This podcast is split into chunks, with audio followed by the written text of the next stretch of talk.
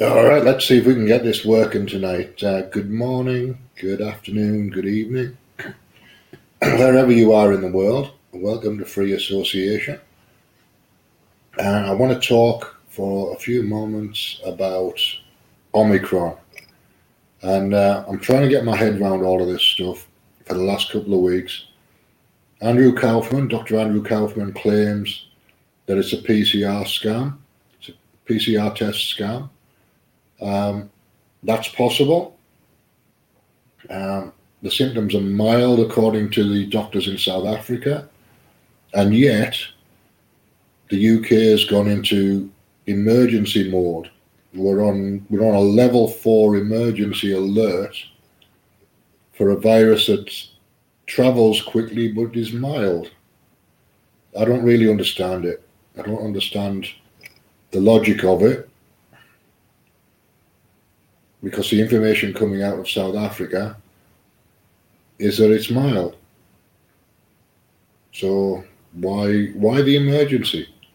What else is going on that justifies an emergency? Well, there's a control agenda going on. Uh, we know that there's a there's a financial agenda going on because there's a lot of money involved in vaccines. So I think that's the primary thing. The control I think is probably secondary as long as the money gets moved around. That, that whoever these people are that are moving the money around, it's uh, a scam organised ultimately by Fauci and his cronies in terms of uh, generating a virus, if they did gen- genuinely generate a virus or putting in place all the, all the parts of a scam, including the PCR tests, part of the scam, and putting placement into political positions to get the result that you want from the the fear tactics that are being used. So the the Young Leaders Project at the um, Davos people um, my brain's gone soggy, but uh, yeah, the Davos people is what I'm to call them for the time being. Uh, the Great Reset people, Klaus Schwab and his mob. Uh, they're behind the political side of it. Fauci's behind the medical side of it, along with Bill Gates and his cronies.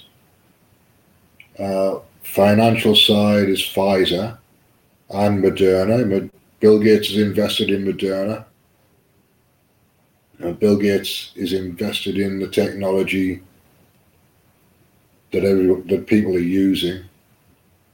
So he makes money either way. Uh, it's a win-win situation for Bill Gates, and probably for Pfizer as well, because nobody can take the chance.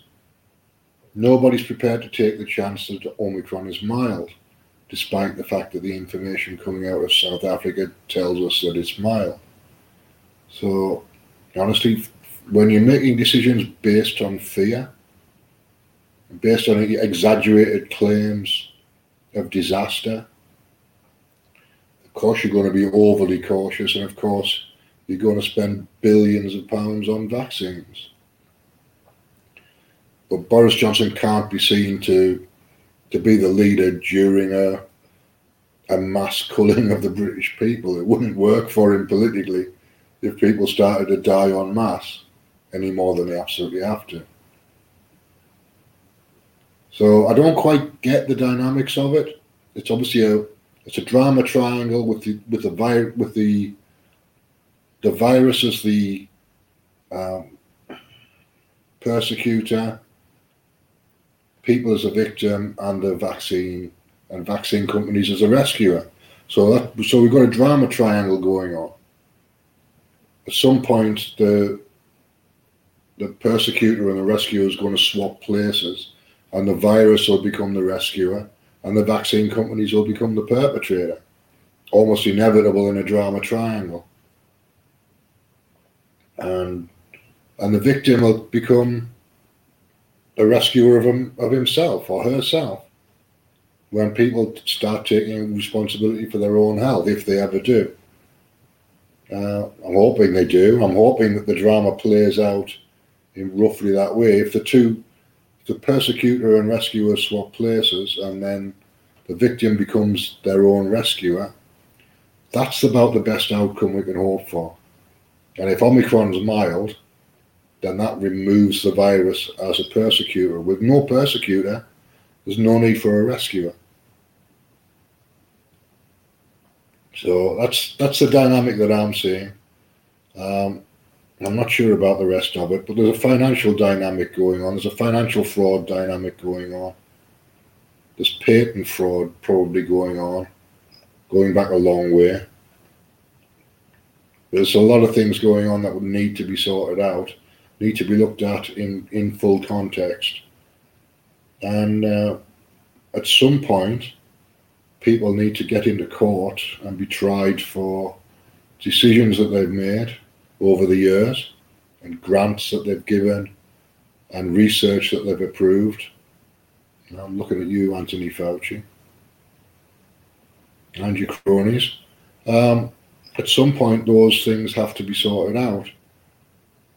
Um, so I think Reimer's, Reimer Fuellmich's committee in Germany is the best hope we've got if they can get the uh, the PCR test guy into court on a on a fraud charge, then that would that would set the ball rolling.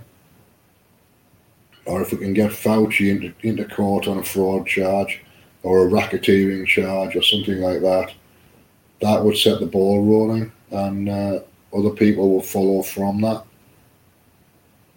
That's the best we can hope for at the moment.